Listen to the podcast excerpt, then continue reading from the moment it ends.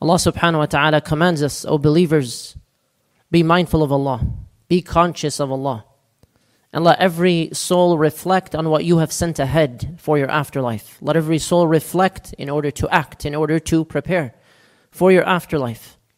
Wattaqullah, have taqwa of Allah. Have a sense of fear of violating the laws of Allah. Have mindfulness towards Allah.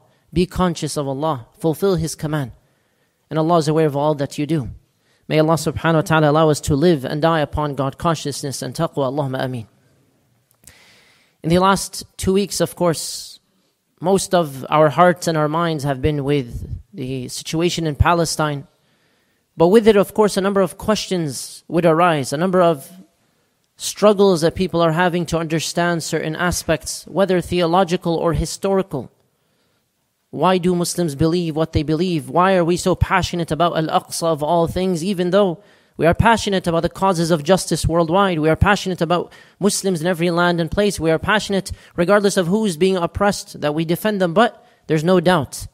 Al Aqsa and the situation in Palestine and the situation specifically in Gaza has brought about in the last two weeks unity amongst many people in the world from different walks of life, not just Muslims from different walks of life, united in addressing a very clear injustice. But there is something else that has been happening for the last two weeks. And there's an intellectual war, a propaganda that has been funded and well developed for decades, not just for the last two weeks. And I don't mean about the news cycle because we are aware of the propaganda with the news as certain things are happening and being hidden as the oppressed looks like the oppressor. No, that is not what I am referring to.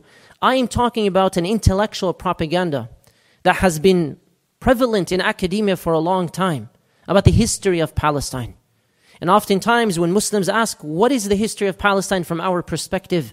Why should we care? How can we summarize it? I will summarize it with three different stages, inshallah ta'ala, just for the sake of benefits. As for the first, and therefore I'm giving you a heads up, much of this khutbah, there is, yes, a lot of history involved, but there's a reason behind it. The first stage is from the first human being, Adam alayhi salam. Prophet Adam all the way to Prophet Muhammad sallallahu alayhi wasallam. We know, to summarize, long story short, Prophet Adam alayhi salam prayed to Allah subhanahu wa ta'ala, taught Islam to those who were with him, his family, and it spread through the generations. The first human being, of course, submitted to Allah subhanahu wa ta'ala, is a Muslim. And it was said by many scholars that when you uh, read the hadith that the first masjid built Masjid al Haram and then Masjid al Aqsa 40 years after that. Some scholars say perhaps it was built at the time of Adam salam and eventually it was uh, destroyed and rebuilt by Ibrahim salam. And others say we know for sure Ibrahim salam built it. We don't know if he was the first or if Adam was the first. But the point is what? It was the first masjid, Masjid al-Haram. 40 years later, Masjid al-Aqsa. Fast forward a number of generations and you have, uh, of course, many prophets and messengers who, uh, for them, this was their homeland, the area of uh, Palestine. And it's a historical area of Palestine. I'm not talking about the nation state today. The area of Palestine, the area of uh, Bilad al-Sham, the general area of greater Syria. Historically, there were many prophets and messengers in this land. But of course, specifically around Al-Aqsa, which Allah subhanahu wa ta'ala refers to as a blessed or holy land in the Quran, there were some prophets and righteous people that we know of that this was their land, this was their home, that they fled to this land. And you have the example of Yaqub alayhi salam, you have the example of Maryam alayhi salam, you have Zakaria alayhi salam, later on Sulaiman and Dawood alayhi salam. So we have many examples of this. When we talk about Bani Israel, which for another khutbah, another time, Bani Israel, were at one point enslaved as they went to Egypt. They were enslaved by Fir'aun for many generations. And so, as this took place, we know one of the objectives of Musa alayhi was actually to free Bani Israel. And of course, with him, you had a number of uh, followers, a number of believers, and some people later on went back to other things that they had done before in terms of misguidance. But long story short, you have the Babylonians who took over this area for a while. You have the Persians who took over the area for a while. You have the Romans all the way through uh, the time of Isa alayhi Jesus peace be upon him. Fast forward to the fourth century. Between years 315 to 325, the Roman Emperor Constantine, who had converted to Christianity, Unit, uh, Trinitarian Christianity. They had no longer now accepted Unitarian Christians. So now Jesus had a divine uh, status like God or part of God. So this became Trinitarian Christianity. Masjid al Aqsa was not a respected place, it was disrespected. It was not, no longer a place of worship. And during this time, there were many fluctuations, as many scholars, historians have stated in which even Jews themselves were not allowed to worship, were not allowed to enter certain areas of Jerusalem. This took place for a while. So, generally speaking, during the Roman Byzantine Empire, for the next several hundred years, it was primarily Christian run, and there was a lot of discrimination towards Judaism or Jews, and of course other people who had uh, tried to worship in the land, but it's primarily uh, Jewish Christianity and later on Islam. Now, there's this, this weird talking points that many people have been asking about. Whose land is this? Are we talking about a claim of 3,000 years? Is that really the argument of what's happening today with 75 years of occupation? Is that really the issue here when 1,500 children are being killed? When there's a clear blockade? When multiple international laws have been violated? Is that really the only issue here? Because if we wanted to play that game, it's a very easy game to play. If we were talking about history itself, and that's how you uh, know who should be living in the land and in control of the land, the world itself, the country we're in right now, would be a very different place, a very different land. We are talking about the groups that were there historically, the Canaanites and others, of course. Later on, we, we descend, many people descend from the Canaanites. Uh, Arabs and Jews and others have shared ancestry. But that's not the issue here. Because although Bani Israel, although some of the uh, Jews historically came after Prophet Ibrahim alayhi salam, this is not really the issue here, the historical claim. Because if we were to play that game, all we have to say from the Islamic perspective is Muslims were there first. Adam alayhi salam, Ibrahim alayhi salam, and many other prophets and messengers. But that's not the issue here. The issue here is what happened from the 1800s or 1900s onward, which we'll get to in a moment, inshallah ta'ala. So, this is from the time of Adam alayhi salam all the way to Prophet Muhammad sallallahu alayhi wasallam. At this last point, it was under the Byzantine or the uh, Christian state. Part two is at the time of the Prophet wasallam. Now there's history here, but there's also fada'il al-aqsa. There's also the question that many Muslims have been asking us in the last two weeks. Why does this seem, amongst all the causes we advocate for, to be something that Muslims are so passionate about? Is there a religious context? Yes, absolutely. When we talk about the religious context, we say first and foremost, it is a place in which some wahi came down, revelation came down. It is the home of many prophets and messengers. Prophet Muhammad sallallahu alaihi wasallam prayed towards Al-Aqsa for many years. In fact, according to Al-Bukhari, one of the reports from uh, Al-Bara radiyallahu an, is that the Prophet ﷺ prayed in that direction until they migrated about 16 or 17 months after the migration. 16 or 17 months after the migration, the revelation came down to change towards the Kaaba. Allah subhanahu wa ta'ala described it in the Quran as a blessed land. In one of the verses specifically, muqaddas, as a holy land. يا قوم ادخلوا الأرض المقدسة التي كتب الله لكم Surah Al-Ma'idah. So it is a holy land, it is a blessed land from a theological perspective. You know the beginning of uh, Surah Al-Isra and the story of Al-Isra wal-Mi'raj, the night journey and the ascension. One of the most interesting things about this, and obviously it deserves its own khutbah, is when you look at the saying of Allah subhanahu wa ta'ala and the miracle that He gave to the Prophet alayhi salatu wasalam, Subhanalladhi asra bi'abdihi laylan min al-masjid al Haram ila al-masjid al-aqsa alladhi barakna hawla. Masjid al-aqsa is being referenced here uh, explicitly amongst four masajid in the Quran. Alladhi barakna hawla. There is barakah, blessing around it. Meaning what? It's not just al-aqsa, it's the area around it as well. Now, here, this refers to something of an interesting wisdom that many Muslims were asking about. Why didn't the Prophet ﷺ, why wasn't he just ascended into the heavens from Mecca? Why did Allah transport him to Jerusalem in a miracle that you cannot explain with obviously the laws of nature? This is an example of Allah subhanahu wa ta'ala who created the laws of nature, changing them to show the veracity of prophethood. Why? So one of the wisdoms many scholars say, the Prophet ﷺ, if he had ascended directly from Mecca, they, they either would believe or disbelieve based on what they already know of him, meaning they already have a stance. But when he's transported to Bayt al-Maqdis, now they can ask him a question. They know he's never been there. Describe it for us. Describe Masjid al-Aqsa for us, or the, the area around it for us. The Prophet ﷺ described it. And this was a proof that he had seen it, that he was transported to it. And there were people who were actually traveling back, traveling from Bayt al-Maqdis to Mecca. And some of the locals asked them, What did you see along the way? or describe what some of the things that he has said. And it affirmed that what he said was true. So now that they know that he was transported in one night and back, which you cannot do at that time, now they know that he's telling the truth, they would also believe what? Yes, he ascended to the heavens. There's a wisdom behind it. So Allah subhanahu wa ta'ala gave the Prophet this blessing and all of us the blessing of salah the way to liberate yourself, the key to Jannah, the first thing we're asked about, the reason that our hearts can stay consistently nourished with five prayers a day. Prescribed during Al Isra wal Mi'raj, during this journey, he wasallam led the prophets in prayer. And it was there in Bayt al-Maqdis that the Prophet led them in prayer.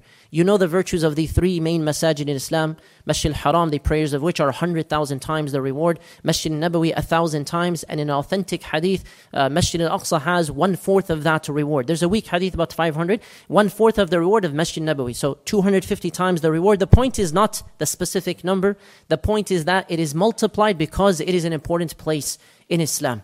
In addition to this, of course, Prophet Sulaiman made a specific dua. This is an authentic hadith. He made a specific dua that whoever enters this masjid and prays, the intention for entering is just to pray.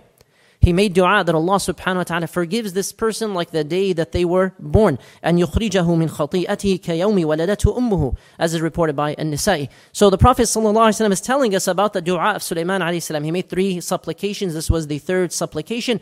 It's a reminder for us there is virtue in this masjid for Muslims. It is obviously one of the three masajid you are allowed to travel to in terms of the religious intention. And at the end of times, it is the place that Ad-Dajjal, the Antichrist, cannot enter. You have Mecca, Medina, and of course Al Aqsa, and you have another report uh, about a, a, fourth place as well uh, in uh, Egypt. But the point is that this is a place that is protected spiritually. Ad-Dajjal will not be able to enter and he will be killed in a nearby place by Isa alayhi salam. Fast forward one more time, one more thing about the virtues here. That it is, as the Prophet wasallam said, Ardul Mahshar wal Manshar. It is the place of gathering and resurrection. What this means exactly and how the area is transformed for the day of judgment, we don't obviously know, but we know that it holds a very dear place to us in our hearts.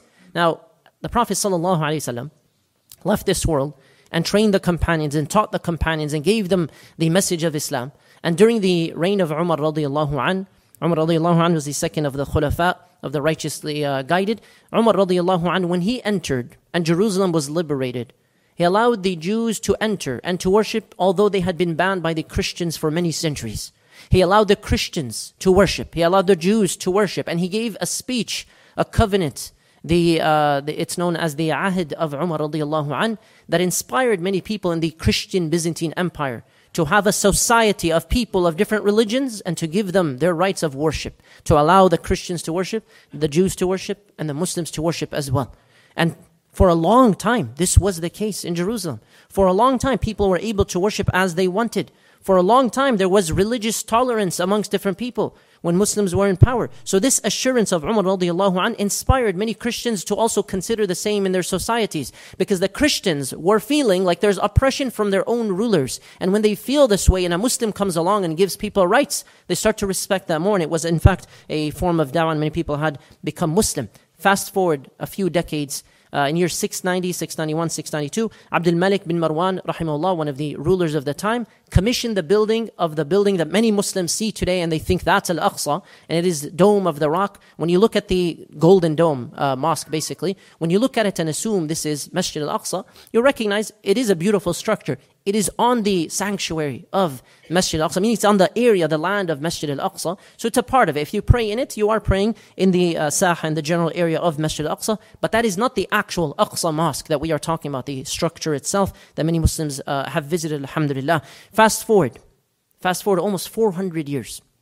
The Crusades took place in year 1099. You know the Crusades, you know how brutal they were. It was one of the darkest times in the history of that region. And of course, many Muslims who were actually looking for safety and security in the masjid, and also, also many Jews in the synagogue were butchered, were killed, were massacred by the Crusaders. And this took place. The control of the uh, Christian empire took place for almost 88 years until, of course, Salah ad-Din Ayyubi rahimahullah, with many of the factors that uh, facilitated the liberation of Al-Aqsa, Salah ad-Din Ayyubi rahimahullah, it was in September or October of, of year 1187.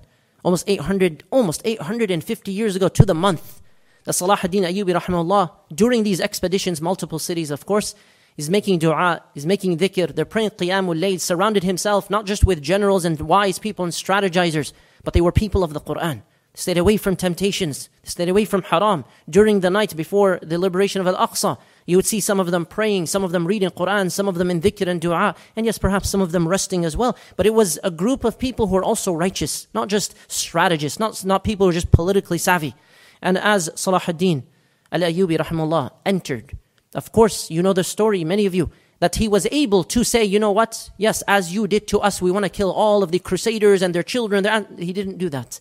Salah ad-Din Ayyubi rahimahullah was seen with a lens of justice, similar to how some people saw uh, centuries earlier Umar radiallahu anhu, obviously in a different uh, way, a different uh, lens, but they saw that there was some justice, that he allowed the Christians who wanted to leave to leave, that he allowed those who wanted to worship to worship. And once again, for a long time after this, for actually almost eight centuries under uh, different types of Muslim dynasties or Islamic dynasties, you had the ability for Jews, Christians, and Muslims to worship, and there was no injustice towards those three groups from one another. They were allowed to worship as they wanted to worship in this blessed land, a land that they all consider to be important. For us, we say, as many people are asking about Salah ad-Din Ayyub rahimahullah, it's very problematic when we're constantly asking, where is the next Salah ad-Din? as though we ourselves are not responsible to facilitate everything that is good for the ummah, to raise our children to also be righteous in the ummah. And this, this comes through very difficult action and sacrifice, more than just words. We want the ummah to be in a better place. We want the, the three masajid to be in a good place. We want Masjid al-Aqsa to be liberated from occupation. We want that. But are we willing to go through the hard work of emphasizing to our children and for us to be role models, to walk the walk, to actually raise the standard of learning about Islam, to emphasize that it's not all about a dunya, it's not all about how much money you make, it's not all about prestige and where you live and what kind of car you have. That are we raising those standards of Islam for us to really deserve an elevated sense of status in the ummah because of our contributions? Obviously, every one of us is in a different place.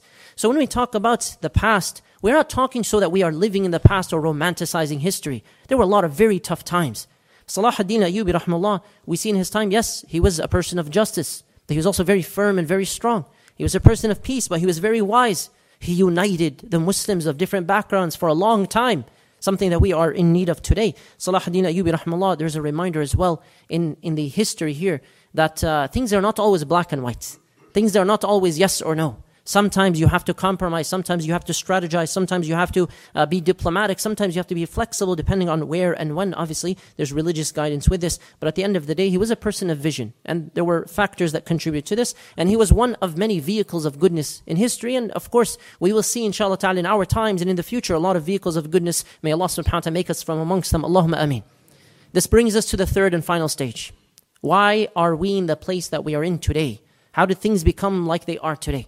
From the 1800s onwards. When we talk about the 1800s onwards, I'm trying to summarize uh, tens of thousands of pages, pages of like research and history and all of that into as many simplified elements as possible. First, there was the birth of Zionism. Zionism, what is it? So that we are all on the same page during these times. As Muslims, we should be aware of the different ideologies in the world. Zionism was and is a recent political nationalist movement with the aim of establishing a nation state in what is called historical Israel, historical Israel, or Palestine actually, as a homeland for the Jewish people in the current uh, Palestinian territory. I'm simplifying a lot more of what Zionism actually is because for those who know and you've studied it, you know there's a, a uh, in fact, an inherent contradiction in different strands of Zionism. It's not one type. There's a religious Zionism, a political, there's a Marxist, there's a, a conservative, a Republican. There are many different types of Zionism. And there, are, of course, there's a distinction here that many people bring up between Zionism and Judaism. And this is important for us, even though we frequently said, as we've always stated, uh, Muslims are not anti-Semitic. Muslims are not anti-Judaism. This is not an, this is not even really the issue. It's a distraction, but it's a very, very intentional distraction because there's a fusion of terms. There's a fusion of what it means to be both Jewish in terms of politics, as well as nationality, as well as culture, as well as identity, as well as your bloodline with a political nationalist movement. When we talk about Judaism, we're talking about the religion as Muslims. We are talking about the religion itself. Now, during the 1800s and 1900s, historically, we know, we're talking about Europe here, with the changes that people were seeing, that societies were seeing, the watering down and the changes of dynasties, it started to become what? There started to be an emphasis on having your own nation state. It was a different type of structure. With the desire to have a nation state, there were many Jews all across the world, similar to Muslims, who have a concept of one ummah. We are one ummah regardless of the geographic borders and territories and your passport, that we are all one ummah. Look at our diversity just in one masjid. So there was an emphasis by many Jews, uh, amongst them the, one of the fathers of Zionism, Theodore Herzl, to have what is called a Jewish nationalist state. But the emphasis here, when we talk about Zionism, and again, there were many criticisms, there are many strands, there are many other things that I, I don't have the time to cover. Generally speaking, there was an understanding that Jews, who were not always fully secure in Europe, who were not always given the same advantages, sometimes there was discrimination, sometimes there were issues, and of course, you had two things in particular that um, were a catalyst to wanting their own land, their own place. Well, the first was the uh, Dreyfus Affair, and the second was the Holocaust itself, which affected a lot of people, and yes, affected a lot of Jews as well. There's no doubt whatsoever that to have a separate land, a nation state, while lands are being distributed now, seems like a good opportunity for a lot of people. And it was not strange, it was not foreign to assume that amongst all the options in the world, that the historic area of uh, Palestine is the place in which the three religions, again, have some love towards, have some significance towards. And this includes, again, Christians, Jews, and Muslims. The British, uh, sorry, the Zionist movement was given some amplification through the British powers that at the time were in control of what was called the British Mandate for Palestine. You have the Balfour Declaration in 1917. You have Muslims and, and Arabs, and you have Christians and Palestinian Jews as well, who are not always for having a new state come in and create this, uh, this new uh, nation state, these borders of a Zionist state, while there were people who lived in that land. And the people who lived in that land had lived in that land for several generations before. Again, remember, uh, until, until all of this happened, World War I, you basically had Muslim rule with different dynasties for almost 800 years, 400 or 500 of which was under the Ottoman Empire. So this was a very huge change. Obviously, there was resistance to the idea from the get go. There were many people who didn't agree with it. There were many Jews who were against it. There are many Jews who are against Zionism today in one of its forms. And so when this happened, they came to Palestine, the area of Palestine. They found there were already people here. And the overwhelming majority, more than 90%, are Arab Palestinians. And the overwhelming majority of the Arabs were Muslim. There are Christians, of course, no doubt. There was a small population of Jews, approximately 50 to 60,000. They were about 5% of the native Palestinian Jews. So the majority here, you have what? You have Muslims, you have Arabs, you have Palestinians whose parents and grandparents and ancestors had been there for many generations. So obviously, th- this is not uh, a matter of just one entity or one factor. It's very complicated in the sense that a lot of things happen at the same time. In 1947, with Britain now trying to pass this resolution of having an Arab Palestinian state and having a, a Jewish state, uh, in fact, Israel, uh, which again is not always the same as Judaism. Obviously, they passed this over to the UN because the Brits themselves, the soldiers, were attacked, sometimes by Zionists, sometimes by uh, other locals. So they left it to the UN, and the UN decided to give uh, the, the, uh, the, the Zionists the state of Israel. So this happened while there was resistance. Now, they said to the locals, they said to the Palestinians with different councils and different movements, what about compromising and giving up just 50%, approximately 50% of this land and having two states? And of course, they disagreed because if we own this land and you're going to take 50% of the land and also we are 90% of the population, they disagreed for many reasons, and I'm simplifying here. They disagreed. Later on, you have in 1948 the war that broke out, obviously with a lot of atrocities committed by many Zionists, many extremists, many radicals who killed and they butchered and they massacred many locals and many soldiers as well.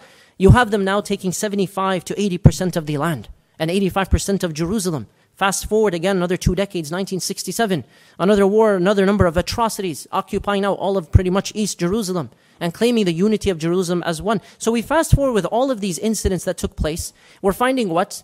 The more, the more there is a claim of a two-state solution, the more there's a claim that we're not trying to take over the natives' land, the Palestinians who were there, the 90% who were uh, messed up and destroyed and massacred in their homes, in their villages in 1948 with the catastrophe of kicking out and expelling so many Palestinians. No, now it was a matter of how do we take more and also stay strong and weaken those who are trying to build for anything else. You have, of course, a lot of other history that took place all the way to the year 2000 with the Intifada and the second as well after that. But let's talk about today just to bring us to the present. Over 1 million people displaced. There are only 2 million people in Gaza. Half of them are under the age of 15. What kind of nation state in the world justifies and funds and what kind of people support the attacks, the carpet bombing, the destruction of buildings, and yes, the hospital as well, many other hospitals. It's not a surprise there's a propaganda war. What kind of nation state do you have to be morally to justify a collective punishment and war crimes and white phosphorus and everything else on top of everything that has already been done, not for just 15 years in Gaza, but for 75 years in that land? How can you justify this from a moral lens? Other than to say we feel we deserve it. We feel this is our land. We feel this is the land that we want to support and sponsor and fund as a government. We're talking here about the US foreign policy. So when we see what is happening, 3,000 people who are killed, over 3,000 in the last uh, week and a half, 1,500 children. Where is all this commotion of the few babies that people were talking about in the beginning? Those babies that were killed like this or killed like that. That's not the issue here. No Muslim is okay with innocent uh, civilians dying. No Muslim is okay with babies being killed at all. This is not allowed in Islam.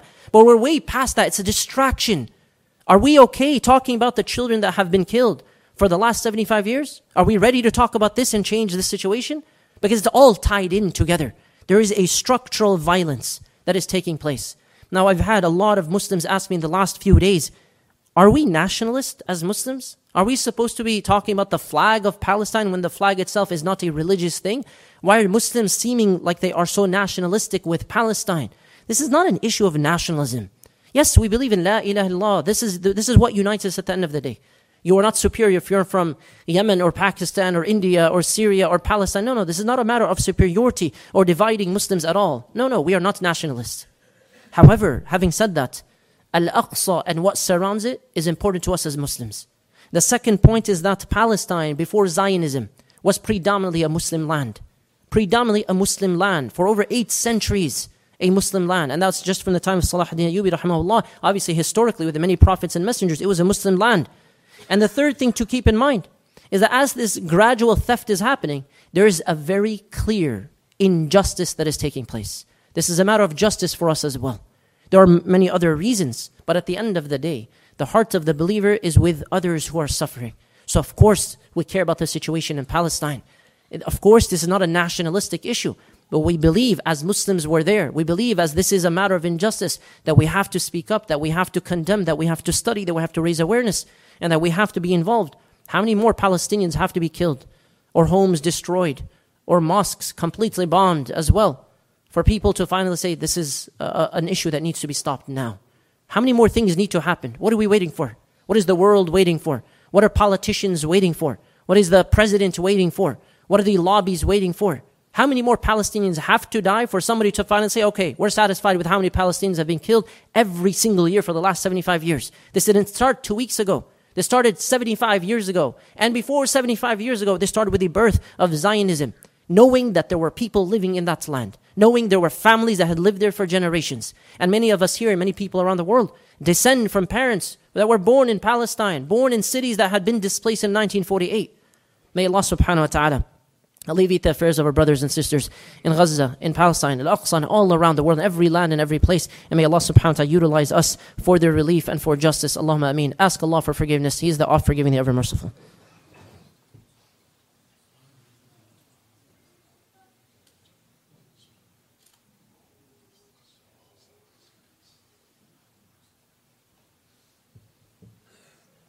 Alhamdulillah, wassalatu wassalamu ala rasulillah, wa ala alihi wa sahbihi wa wala. We mentioned we had a we have a weekly Wednesday class here for the entire community, a weekly series, a lecture on the topic of reviving the ummah. We welcome and invite everyone to join us, inshallah ta'ala. We spoke about the topic of tawakkul, to trust in Allah. To trust in Allah, this is tested when you see an atrocity, when you see a hardship, when you see an occupation for so long. And there are certain things that contribute to your ability to be resilient and strong for the sake of your brothers and sisters to spread optimism and hope while there's tragedy and pain. And at times it is simultaneous, at times they are intertwined.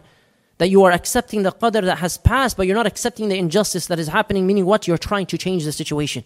In the most, one of the most common, famous hadith, whoever sees an evil should try to change it with their hands. If you cannot change it with your hands, then your speech, your advocacy, your text, your social media, everything you can do in terms of speech. فإن لم يستطع فبقلبه وذلك أضعف الإيمان. If you cannot even say anything, and most people can, if you cannot do anything at all in terms of advocacy and speech, then you hate that evil in your heart, and that is the least degree of faith. That you're not uh, going about your day thinking, well, ah, it's just another day in Palestine. Yes, it's another day in Palestine, another day of killing, another day of occupation, a blockade, checkpoints, and so on and so forth, starving two million people to death, preventing humanitarian aid from entering. Yes, that is the situation. How can you possibly say you're not affected by it? Our hearts are with our brothers and sisters in Palestine and in every land and every place around the world. To summarize some action items, make sure while all of this is happening and people are protesting and you are learning about the history, make sure you are also making a lot of sincere dua. Do not belittle the power of dua. Turn to salah. The Prophet ﷺ would pray more in times of atrocity and calamity. Number two, we have a great, great motivation and need and responsibility to learn, learn, learn about the situation and to teach and to spread awareness because there's a massive intellectual propaganda that has been ongoing for several decades to revise history. And the third, and by the way, this includes social media. Every single post, every share, all of these things do make a difference. This has impacted a lot of campaigns around the world. And the third and the last is to strategize. What is your life about with the short time that you are here? You may or may not see a free Palestine in your life. You may or may not see Masjid al-Aqsa liberated from occupation. But at least while you are here, you know that you did your part. You committed to the process. There were people in those 88 years, from the Crusades all the way to Salahuddin Ayyubi rahimahullah, who contributed to the factors, the facilitation of what would come next, but they did not live to see it. And they will have a share of that reward. What are you going to do while you are here for the different causes of justice all around the world? May Allah subhanahu wa ta'ala alleviate the affairs of our brothers and sisters, forgive us for our shortcomings and guide us and guide others through us.